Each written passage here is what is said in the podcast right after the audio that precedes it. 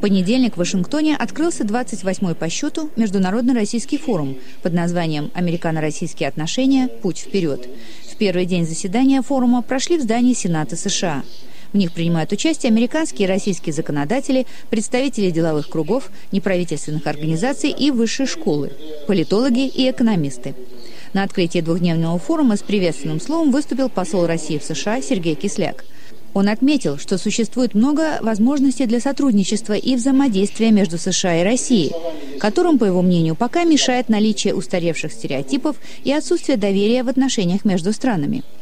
Бывший помощник госсекретаря США, бывший посол США в России Томас Пикеринг, ныне консультант компании «Боинг», согласился с этим мнением, отметив: Сергей Кисляк прав. Пришла пора отказаться от взаимных устаревших стереотипов.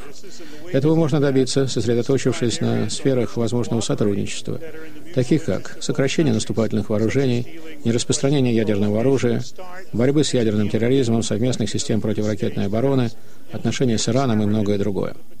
Профессор Маршал Голдман из Гарвардского университета участвовал в круглом столе на тему «Международный финансовый кризис». Он присутствовал на самом первом международном российском форуме 28 лет назад. Мы по-прежнему не соглашаемся по многим вопросам, но на данном этапе, как мне кажется, важно то, что сказал вице-президент Джо Байден про перезагрузку американо-российских отношений. Мы должны сосредоточиться на вопросах, которые представляют взаимный интерес. Я сегодня говорил об экономике и энергетике. Россия имеет огромный опыт в сфере энергетики, мы имеем огромный опыт в решении экономических проблем, и мы могли бы помочь друг другу. Перспектива перезагрузки отношений вызвала несколько скептическую улыбку у политолога Дэвида Саттера из университета имени Джонса Хопкинса. Всегда хорошо передумать и переоценить отношения, искать новые какие-то подходы. Но, как я вижу, пока это только американская сторона, которая мыслит в этих терминах.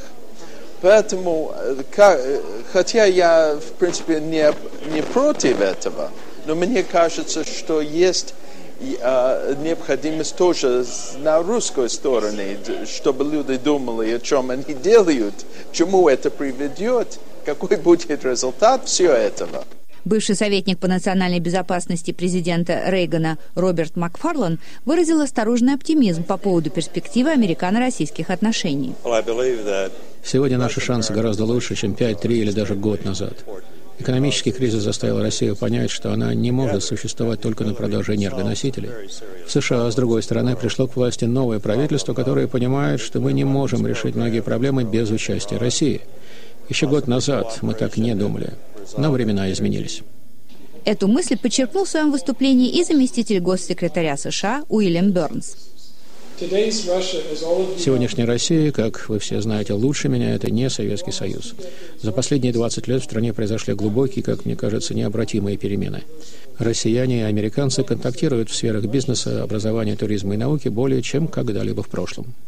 По мнению Уильяма Бернса, Россия и Америка чрезвычайно важны друг для друга, и то, как они будут строить свои отношения, имеет огромное значение для всего мира. Ирина Попова, Светлана Прудовская, телевидение «Голос Америки».